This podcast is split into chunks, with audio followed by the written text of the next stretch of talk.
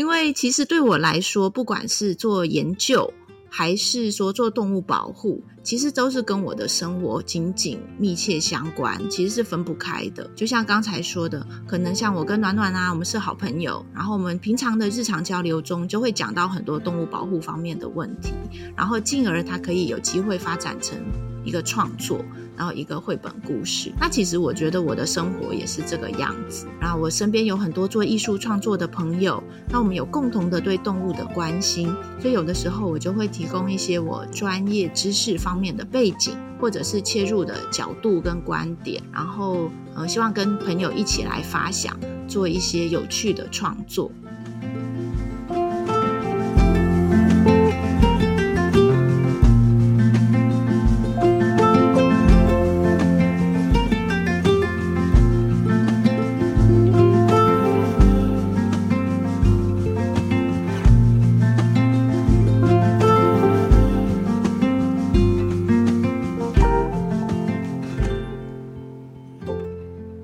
接下来我再继续请袁之老师帮我们回答这一题哈。绘本其实它是从左右翻开都是可以进入故事的。那最后在一个湖边的画面看到小狐狸跟狐狸妈妈，可是他们其实并没有真正的碰在一起，而是各自在湖的两边。这就是所谓大家看这本绘本的很多的一个感受，叫开放式的结局。那其实这个方式有一种警醒的作用，可是相对起来又觉得很温馨。那请问一下元之老师，您觉得你有自己解读的一个结局吗？我自己觉得，可能呃，每一个关心动物，甚至是真正从事动物保护这个工作的人，都是很带有理想性的。但是同时呢，我们就是因为认识到现实的残酷跟无情，所以又具有一定的这种必须要对现实客观认识的这种意识。所以这一个结局对我来说，刚好它就是融合了一种现实性跟一种理想性。那我自己其实觉得，我还是一个比较理想。甚至比较天真的人，所以我每次如果跟小朋友念这本书，哎，我好像看起来就是呃喜不自禁，就是一副好像狐狸妈妈跟小狐狸真的要团聚喽。你看他们喝完水抬头之后，是不是就会看到对方？我可能都有这样子一种倾向。但是如果说我们对于艺术插画有更深刻的理解的话，其实我觉得在这个如镜花水月一般的湖面上，大家大概都可以理解，就是这好像是他们的期待。是梦境，那甚至是一个像水面一样脆弱的这样子的一种情景，也许它真的是很难很难实现的。但是我真的超开心，就是我过去所认识的狐狸妈妈跟小狐狸的原型，他们一个在芬兰，然后一个在北京。嗯。那我相信无数的动物母子都经历着这样分离的故事，他们很可能大多数真的都没有遇到彼此。但是透过这一本书，其实我可以想象，我们动物保护，我们理想的未来。其实就是让这些动物，它们可以跟人类一样，就是能够享有天伦之乐。对，所以其实我就是两方面的现实的跟理想的想法，其实都有。那我更倾向于去追求一个理想的结局。谢谢。那想听一下暖暖老师，你有没有自己的结局呢？嗯，有。我先说一下，通常我们在跟小朋友念这本书的时候，就是我们有一些分享会啊，或者是我自己私下会念给我的小孩子听。那如果是小朋友，我是说一个比例哦，就是小朋友他在看到结局的时候，都会说哟，他们相遇了，他们遇到找到了，然后都很开心。但是不知道为什么，很多大人看了反而都会说，哦，应该是没有办法，应该是 绝对遇不到。我觉得这是一个蛮有趣的一个突破点，因为很。多人哈，他就会觉得说，就是现实生活来说是绝对不可能，这个几乎是微乎其微，不可能遇到的。当然，也是有大人认为说，有啊，他们遇到啦，这样很棒啊，很 happy ending 这样。所以，其实当我自己在念的时候，我不会先告诉小朋友说，你看他们遇到了。我也不会告诉小朋友说，或者告诉大人说他们没有遇到，我反而会直接念到这一页的时候，我就不说话，然后我就开始问说：“哎，你们看到什么？”就是其实大家的看到的东西都不一样，这是让我觉得蛮开心的。因为当初我设计这个开放式的结局的用意就是这个。那我也有注意到有一些读者他心思比较细腻，他会说：“哎，你看这个湖面的这一页啊，它跟其他的呃页数的气氛都很不一样，哎，甚至它的植物长得也都很不一样。”样哎哎，我就听到，我觉得蛮开心的，因为他真的是很用心在看很细的地方。他可以感受到整个气氛的氛围，甚至连植物的样貌，然后连那个花草的生长的方向啊，还有它构图的地方，他们都知道有不一样这样子。那我自己呢，是当然我是知道现实他们不会遇到，但是我倾向的是相信他们的灵魂绝对是可以相遇的。嗯，这个是我自己的解读。那我在画这个湖面的时候，我也是秉持着这个意念，就是尽管他们在现实生活中真的是很难遇到。嗯，他们的肉身无法遇到，他们他们的灵魂绝对会在某一处呃相遇彼此这样子。嗯嗯，谢谢暖暖老师的分享。那我接下来想问一下元之老师哦，因为我在爬书资料的时候，其实我上网看了蛮多影片的。那我有看到一个影片是将《小狐狸的妈妈》这本绘本的故事做交叉制作，那它是把它放在同一个时间轴一起进行的方式来呈现。就是等于小狐狸或者是妈妈陪着彼此一起走的一个过程，感觉就让两位有了对话。那最后也一起走到湖边哦。就是当初我在读的时候没有想过这样的方式。那想请问一下远之老师，你对于这个方式来说故事有什么感受呢？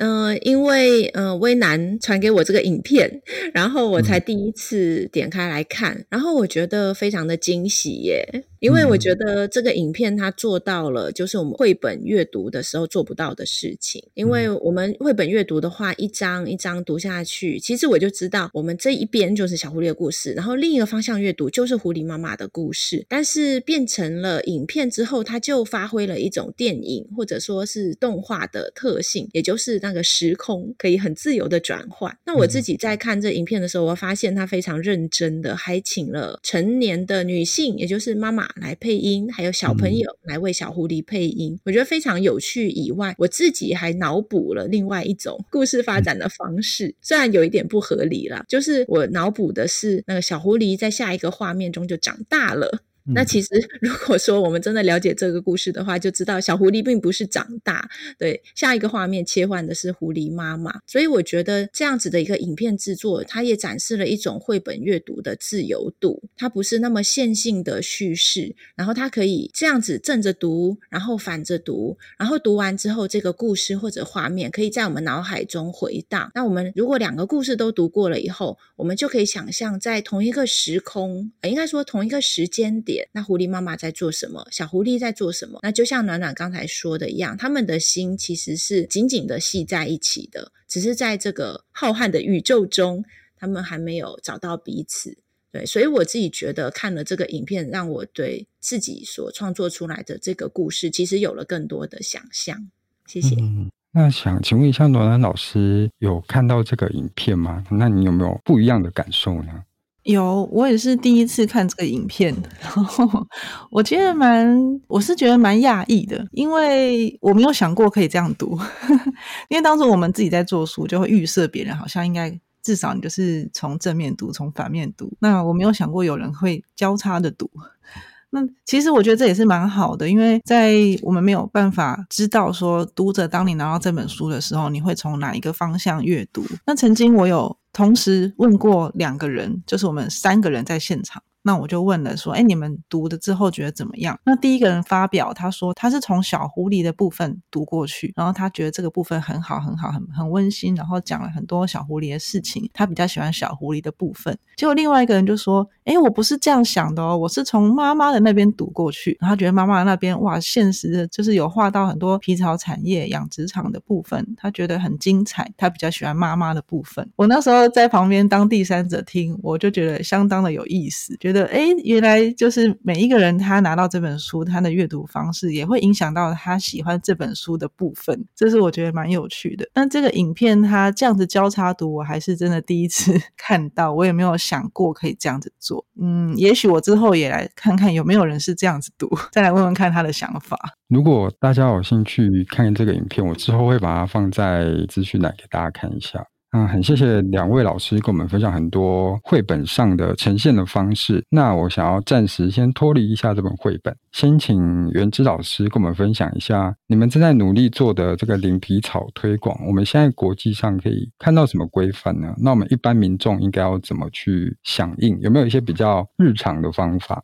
嗯，有的有的。其实关于灵皮草，在国际上已经讨论了几十年的时间哦。然后最初开始禁止皮草养殖的其实是英国。那陆陆续续，欧洲也有许多国家，比如说在疫情之后，像是法国啊，还有像是意大利啊，这些传统的呃喜欢消费皮草的国家，其实也禁止了皮草动物的养殖。那除此之外，也有一些国家是禁止皮草制品的进口。就比如说是我们可能没有想到的哦，就是印度。那另外也有一些地方哦，是禁止皮草制品的消费或者是贸易。就比如说美国的呃西好莱坞市，还有旧金山等等。所以说国际上零皮草的声浪，其实在我看来，我觉得是很大，而且已经维持了十多年的时间。但是大家的方式有点不一样，有的就是禁止养殖，有的是禁止销售。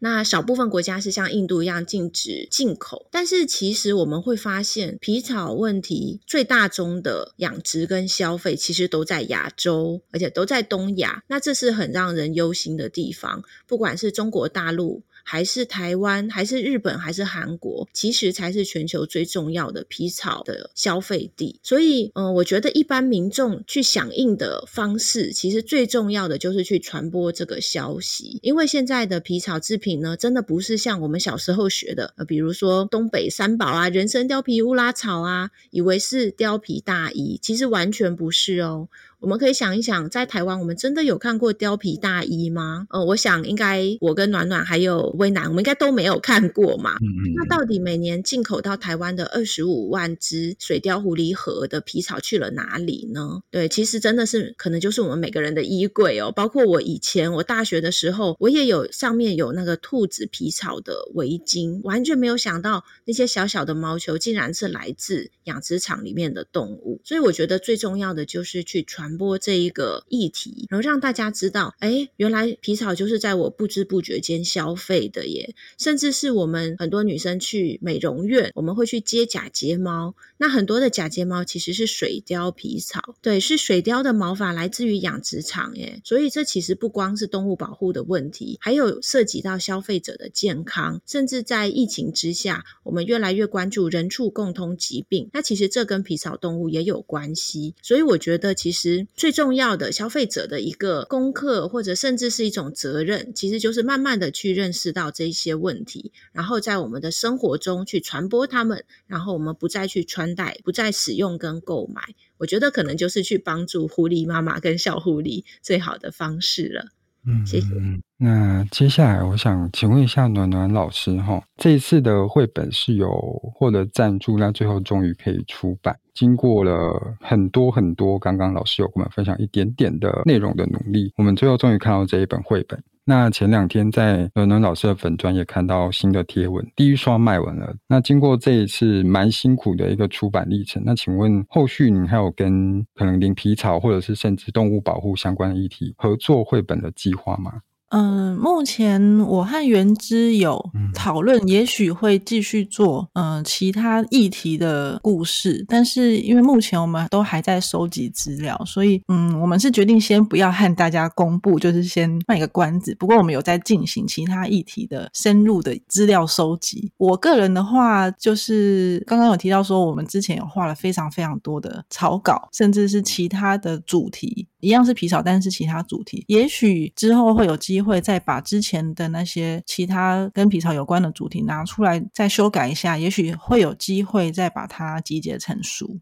嗯，那元之老师呢？你有什么规划吗？嗯，其实就像是威南刚才说的，我觉得很荣幸。然后今天是第二次参加一本正经的节目。那第一次参加这个节目，其实是因为我今年就是跟暖暖一起出了这本绘本以外，也是把我的参与动物保护十多年的经历给写下来。就是写成另外一本书，叫做《寻找动物乌托邦：跨越国界的动保前线纪实》。那这一本书其实是用说故事，只是说的是真实的故事，说我十多年来在世界各地所看到的、跟目睹，还有参与到的动物保护的情境。那接下来，其实我目前很期待的就是说，能够在网络上开设一些专栏，然后透过文字，还有透过这些照片的方式，将这本书中没有机会去收录到的故事，比如说我谈的可能实验动物的问题少了一点，然后比如说除了狐狸以外，还有其他皮草动物，它们的故事，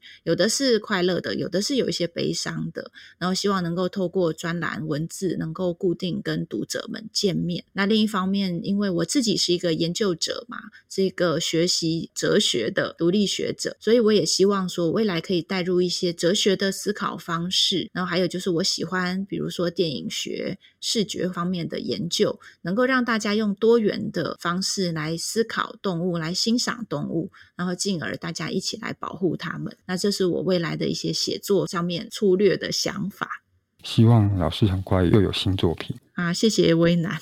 嗯，那接下来我再继续请袁之老师哈，跟我们简单的小科普一下。那请袁之老师跟我们分享一下，我们生活中是不是有可能接触到一些皮草制品，但是可能我们触手可及，可是我们却不知道呢？嗯，可以的。那我觉得现在进入冬天了，我不知道台南是不是很冷呢？有没有看到人们在路上开始穿起了冬季的外套？嗯，其实我相信。嗯，应该是台湾北中南各地，大家或多或少都可以看到一些羽绒衣这样子的冬季的服饰。那羽绒衣它常常有一个。帽斗哈，这个帽斗的边缘呢，常常会看到一圈毛毛的东西。包括我大学的时候，我的外套上也有一圈毛毛的东西。我从来没有想过，那很可能就是野生动物制品，也就是皮草制品。那那一圈毛毛的东西呢，其实在国际上也是非常流行的一种款式，我们就叫做它皮草饰边，就是 fur trim。那很多时候呢，他们都是用狐狸的皮草，或者是我们成语里一丘之貉的貉的皮草做成。的，所以它看起来非常的蓬松，然后会有比较细的绒毛，然后也有比较长、比较粗硬的毛发。那很可惜的就是，我经常在逛街的时候，我就会去看一看商店里有没有这样的产品。那真的冬天的橱窗里真的非常的多，而且大多数时候我发现那都是真的皮草。但是一般的消费者可能就会说啊，诶，皮草不是应该是很贵吗？那我这个衣服其实才一千多块而已，怎么可能用真皮草？那我这里就想分享一下，我跟暖暖其实前阵子有带一些就是绘本衍生出来的手作课。那其实我在台北的一个很普通的美术美工用品店，就有看到一整包的五十颗水貂皮草毛球，然后看到那个价钱，我其实非常的吃惊，因为五十颗皮草毛球只要五十块。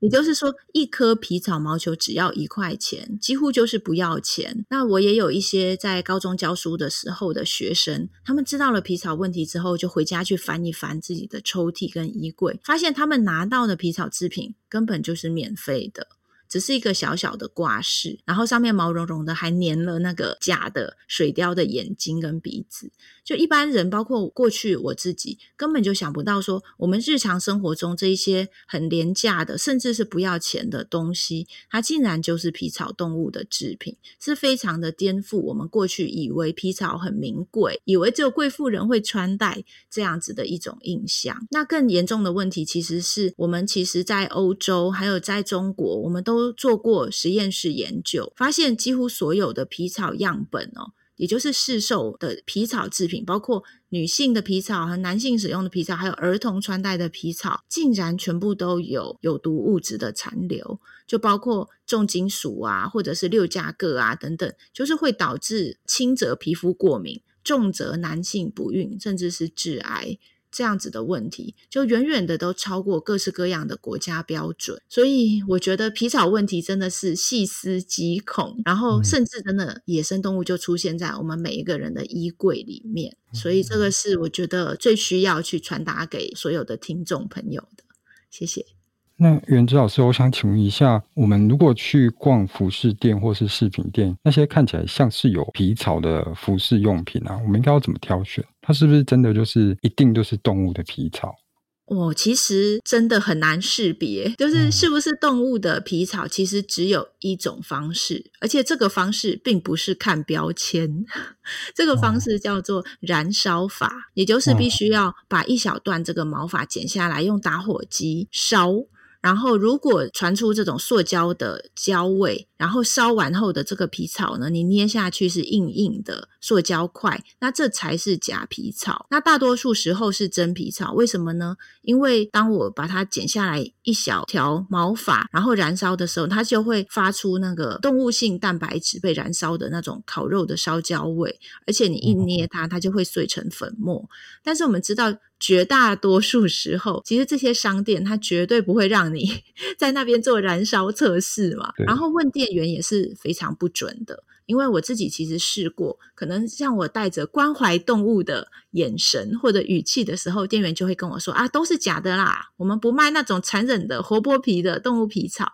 但是如果呢，我带着一种，嗯，我好像今天是有很多的预算，然后要来消费。当我带着这样子的口气的时候，店员就会跟我说：“哎，都是真的，都是真的，我们不卖假的那种便宜货。”对，实所以实际上看标签是不准的，很多商品甚至。根本没有那个标签显示出他们的这个毛茸茸的东西到底是真皮草还是假皮草，那问店员也是不准的。所以其实就我个人来说，我会推荐大家有两种方式。那第一种方式就是我们直接到那一些没有使用真皮草的商店消费。那这样子的商店或者是连锁品牌，其实全球已经有超过一千五百多家了。就比如说大家很熟悉的像 Uniqlo 啊等等啊这些平价的服饰，或者是一些很高级的服饰，比如说 Gucci 啊、阿玛尼啊等等，那他们都是有一个很明确的政策，他们是不会使用动物皮草的。嗯、那如果大家透过那个零皮草零售商，就是 Fur Free Retailer 这样子的网站去查询，就会发现，哎，其实很多的零售商他们是已经很有良心的，很明确，嗯，不会使用皮草制品。那另外也有另外一个方式，其实我觉得就是看到毛茸茸的，那心里欣赏就好。不要去购买，因为真的很有可能就穿到了对你自己不好、对动物、对环境都不好的皮草制品。那如果说大家真的很喜欢毛茸茸的感觉，你可以回家去拥抱你们家里的猫咪、狗狗，或者是去呃流浪动物之家做义工。因为其实动物真的是理应拥有他们自己的这一身皮毛，而且这些皮草是在他们身上是最美的。所以我希望大家能够诶一起响应，就是度过一个最温暖的冬天。对，但是温暖的不是你用皮草温暖你的身体哦，是用一个爱动物的精神来温暖你的心，然后让动物能够拥有他们自己的毛发。谢谢。哦，所以我们一般消费者去买衣服看标签，基本上是看不出来的耶。真的看不出来。我昨天去一个也是蛮有名的品牌哦，叫做 Fila。我去 Fila 的商店哦，嗯、去看他们冬季的外套帽檐那一圈毛发，我真的都看不出来。然后我看标签根本没有写，然后店员也不知道。所以即使是有名的品牌都是这样，嗯、更何况我在菜市场看到的商品哦，根本就没有标示这是真皮草或者是假皮草。对，所以消费者一定要慎重啊！谢谢。还是可以先上网爬梳一下资料，然后看看自己有什么方式可以去购买，这样就比较 OK 一点。是的，谢谢巍楠的补充。嗯，那接下来想问一下暖暖老师哈，刚刚元之老师提到的零皮草就是 Fur Free 这个活动，那您在生活中自己有什么参与到的部分吗？相较于原之如此专业精辟的解说，我觉得如果你对雨林皮草没有那么深的认识，我们只要记得一点，就是不要买嘛。以我自己为例，像我们现在做这本绘本。那是想要给小朋友也可以一起加入零皮草的行列。那我分享一下我自己的经验好了，就是我的女儿她今年五岁，那她看完这本书之后，我就想从后面再多推她一点，跟她说：“那我问你哦，你现在看完这本书，你觉得你怎么，你要怎么样可以帮助书里面的小狐狸？”不要跟妈妈分开。然后，好，我就跟他说，走在路上的时候，我们就可以先告诉小朋友说：“诶，你看前面那个人，因为现在冬天了嘛，诶，你看前面那个人，他的包包上面挂的一圈毛毛的，会不会是皮草？诶，你看我们去逛街的时候，你看这个橱窗里面的衣服，帽子上面那一圈毛毛的，会不会是皮草？我觉得这一点是相当重要，就是让小朋友更认知到说，我在书里面看到的东西，在现实生活它是长什么样子，它会在什么地方出现。”接下来我们就可以再跟小朋友说哦，你看这边都有在卖这些毛茸茸的东西哦，它有可能是真的，也有可能是假的，但是我们没有办法知道。那我们最好的就是不要买。嗯，那小朋友知道这件事情之后，他之后跟我去逛街或者走在路上，他就会跟我很大声说：“妈妈，你看前面那个人穿他穿皮草。”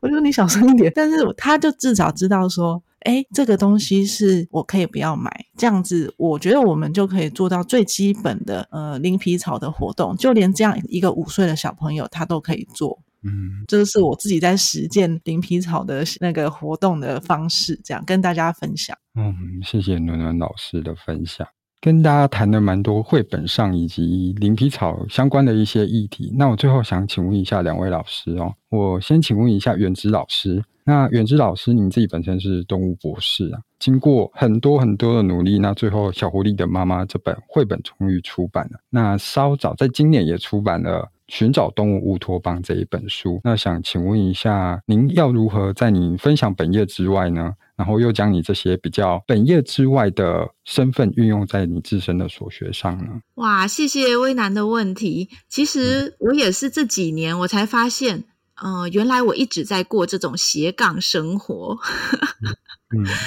因为其实对我来说，不管是做研究，还是说做动物保护，其实都是跟我的生活紧紧密切相关，其实是分不开的。就像刚才说的，可能像我跟暖暖啊，我们是好朋友，然后我们平常的日常交流中，就会讲到很多动物保护方面的问题，然后进而它可以有机会发展成一个创作。然后一个绘本故事，那其实我觉得我的生活也是这个样子。然后我身边有很多做艺术创作的朋友，那我们有共同的对动物的关心，所以有的时候我就会提供一些我专业知识方面的背景，或者是切入的角度跟观点，然后呃，希望跟朋友一起来发想。做一些有趣的创作，所以另一方面，其实我也会写一些，呃，有点像是艺术评论、艺评啊，或者是影评啊这样子的文字。那试图去结合，就是我的关怀，还有我自身所学。所以久而久之，其实我的生活就是以动物为主题的一种，诶，研究或者说是写作这样子的一个形态。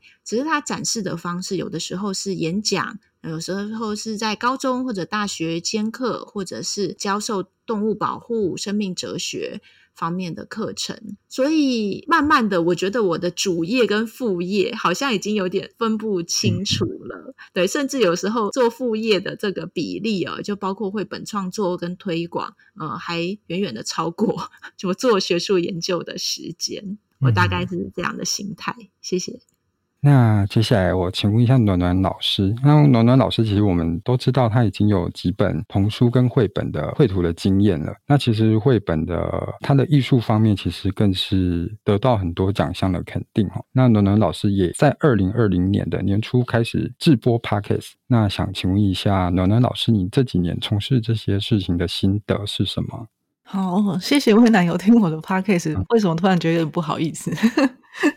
呃，我觉得这些东西就是我自己目前有在做的事情，像是绘本啊、插画，或者是有时候我会写电子报给我的订阅户，或是写一些文章在自己的一些专栏上面，甚至是 Podcast。我觉得这些东西就是它是一个呃分享我自己想要说的事情的一个管道。那我并不会觉得说这个是有多斜杠，因为每一个人其实都会写文章嘛，他都有各种不同呃去表达自己想法的管道。那对我来说是蛮自然的一件事情。那如果说这几样东西硬要分的话，也许它是有一些些许的不同。像是我的 Podcast 频道就是在讲跟插画有关、跟创作者有关的经验分享。那像电子报的部分，可能是我自己一些文章啊，我自己写的心情啊，或者是我看一些书或是观影的心得，还有跟粉丝闲聊的部分。那当然插画部分就更广了，就是有一些是我分享我自己的私人的创作啊，或者是我。今天跟某一些嗯、呃、企业合作有趣的案子这些的，那我是觉得传达想法的方式很多。那有一些是适合用插画，有些用适合用书写，那也有一些是像适合我们这样子对谈来录 podcast，这些都是我认为是很自然的事情。那也不用说啊、他们是也不是有什么很大的差异。喜欢的人或者是想要知道更多人，他们就会用自己喜欢的方式去选择。所以我觉得这个对我来说不是什么非常非常斜杠或。是很奇怪的事，或者很特别的事，好像都是蛮自然。就是身为一个创作者，就是很自然的会做一些你觉得很适合分享给大家的创作方式。对，嗯、就是生活中您觉得必须做，做了有心得，那我们继续发展下去的一些事情。对，它就自然而然就出来，我也不知道为什么。了解，谢谢两位老师的分享。请问你们还有想要特别分享的事情吗？嗯，好，那我就举手。那其实我前阵子看了一个新闻，我觉得十分有趣，嗯、想在这里跟大家分享。就是有一只北极狐，因为科学家给它戴上了无线电颈圈呢，结果就追踪它的行动路径，结果发现它在七十六天内。他行走了三千五百公里。那我看到这个数字的时候，其实我大吃一惊，因为我所熟悉的狐狸哦，大多数是被养在就是大概不到一平方公尺这样子的，就是铁丝网笼里面。我没有想到在自然环境里，我知道狐狸是很好奇的，然后也很有诶冒险精神，但是我没有想到一只具有冒险家精神的狐狸，竟然可以走三千五百公里耶。然后我刚才查了一下，其实。其实台湾的基隆到屏东的距离大概是三百九十公里，就接近四百公里。那三千五百公里的概念，其实就是相当于基隆到屏东的十个单程吧。那一只小狐狸，它在七十六天内，在台湾要从南到北五个来回，我觉得这真的是一个非常惊人的脚力 才能够达到的旅程。那我就会想说，哎，那这一只狐狸，它势必是一只不平凡的狐狸吧？因为其实很多科学家都是大吃一惊，觉得说它为什么要去那么远的地方？那其实我平常喜欢看一些登山家或者冒险家的故事，那我就发现，其实，在我们身边有一些动物，它们就具有不凡的精神，其实就是一个不平凡的狐狸。那其实，在不管是养殖场或者是展演场所里面，当生命被我们这样子囚禁的时候，他们的个性，或者说他们可能本来去发展的未来，他们的生活，那全部都被人所扼杀了。所以，其实今天虽然可能不会提到太多关于动物园跟展演动物的问题，但是我知道，其实台湾有一些家养狐狸爱好者。或者是展演场所的狐狸爱好者，那我真的去看过这些展演场所的狐狸之后，我发现这些场所其实跟养殖场没有任何的区别。就是狐狸他们表现出来的刻板行为，比如说他们本来想要挖洞，然后他们想要跳跃，这一些呃行为都变得很畸形的展现在小小的铁笼之中。会变成他们不断的跳起来，跳起来，但它只能够触碰到非常单薄的铁丝网笼，然后他们会在笼中不断的绕圈圈，然后这些夜行性的动物，它被迫在白天的时候被人们看，然后没有任何躲避游客视线的地方。那我觉得养殖场固然很很残忍。但是每一只动物，它可能活不到一年，它就会被宰杀。但是我觉得展演场所或者我们家中饲养的狐狸，其实我们对它们是更残忍的，因为它们只能够苟且偷生，就是在这样子的环境里默默的忍受，然后没有任何人听到他们的需求，跟他们本来是想要去回应自然，就是去发展出他们独特的一生，那都没有机会。那我觉得这种展示、这种饲养是更残忍的一种方式，他们永远就没有机会去。去做一只不平凡的狐狸，对，所以其实这是我想跟大家分享的，就是野生动物它们真的不应该变成宠物，对它们最好的方式就是不要买它们，不要在家里养它们，不要去消费它们。嗯，谢谢。嗯，谢谢元之老师的 bonus 的分享，觉得蛮感人的，也很精彩。嗯，谢谢微南。那今天很谢谢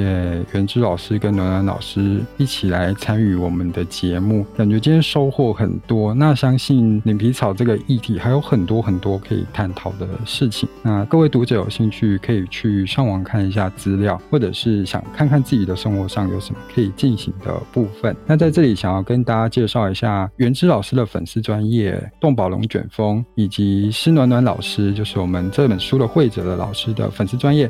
粉丝专业就叫石暖暖，那同时 IG 也会分享他的一些绘画上面的分享。那还有暖暖老师的黑暖画铺的 Podcast，黑暖画铺就是黑色的黑，温暖的暖，说话的话，店铺的铺，黑暖画铺 Podcast。以上这些连接我们会在资讯栏位分享给大家。那最后还是希望大家可以多来看看这本《小狐狸的妈妈妈妈的小狐狸》这本绘本，那也将这本绘本分享给大家。那谢谢两位老师跟大家的收听，谢谢大家，谢谢大家，谢谢威南。好，那很希望我们有机会可以再见面喽。好的，好，谢谢大家，拜拜，拜拜。